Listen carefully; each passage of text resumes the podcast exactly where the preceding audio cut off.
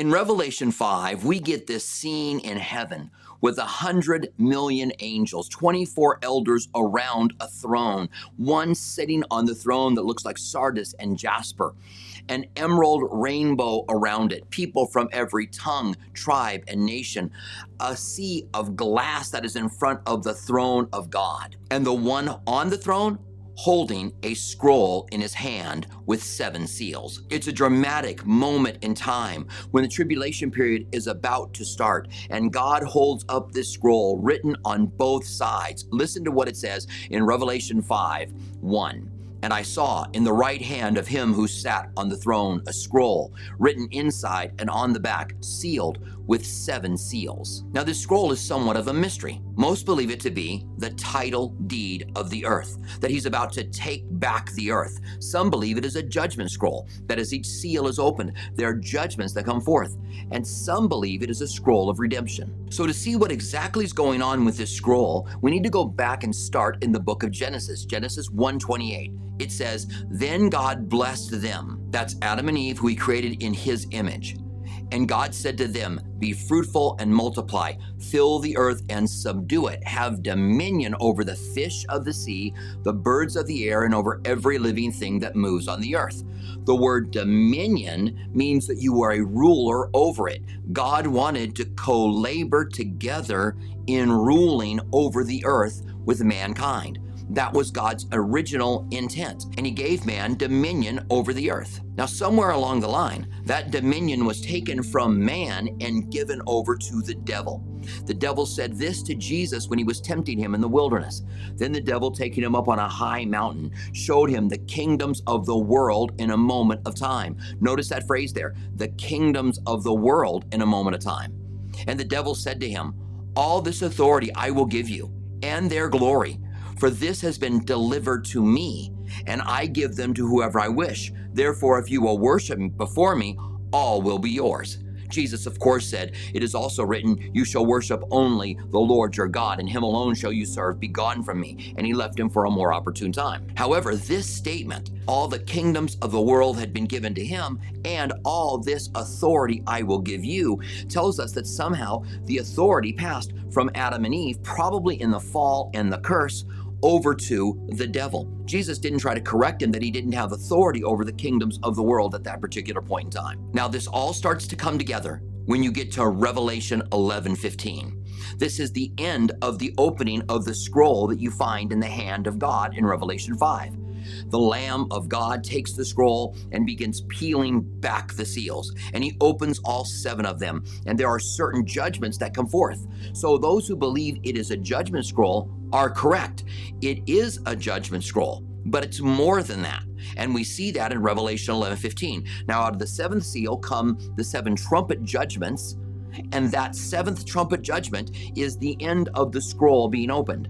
It seems that the bowl judgments are new judgments that are not connected to the seal. This is the end of it. This is what it says in Revelation 11 15.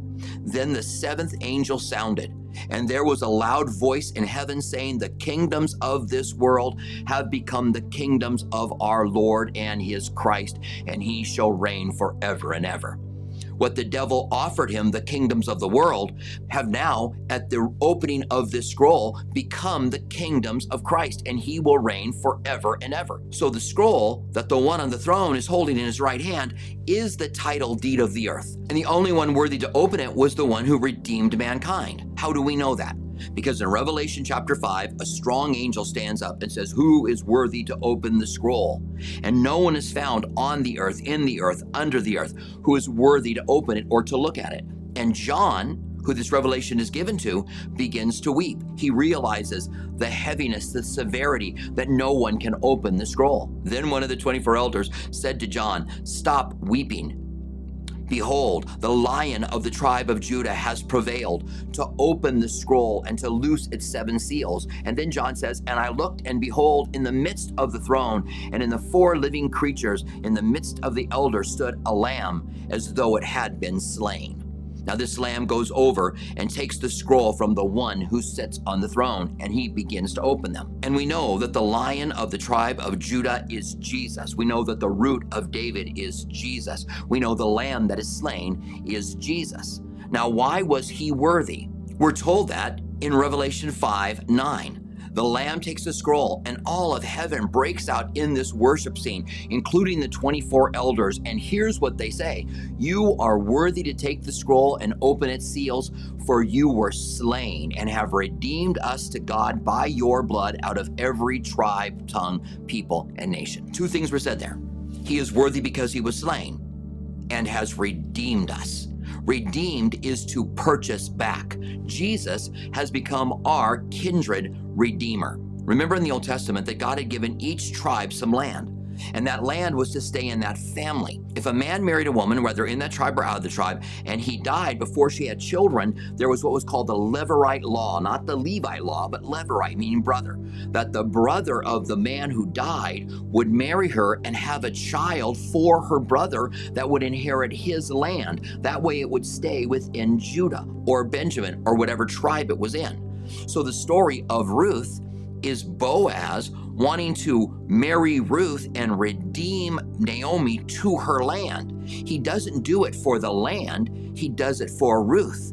And so God redeems the world to himself. He became a man, a kinsman redeemer, so he could redeem the earth, but he did it for our sake because he loved us. It wasn't for the earth that he was doing it, it was for mankind. He became one of us so that he could die and take back the title deed of the earth. So the statement that we made earlier, that some see this to be the title deed of the earth is true. Some see it to be a judgment scroll. It is. And some see it to be a scroll of redemption. It is. It is all three of these things. I believe we see the same picture in Daniel chapter 7. This is the Old Testament.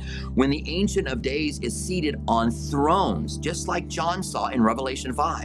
And then it says this And I was watching in the night vision, and behold, one like the Son of Man coming with the clouds of heaven. He came to the Ancient of Days, and they brought him near before him.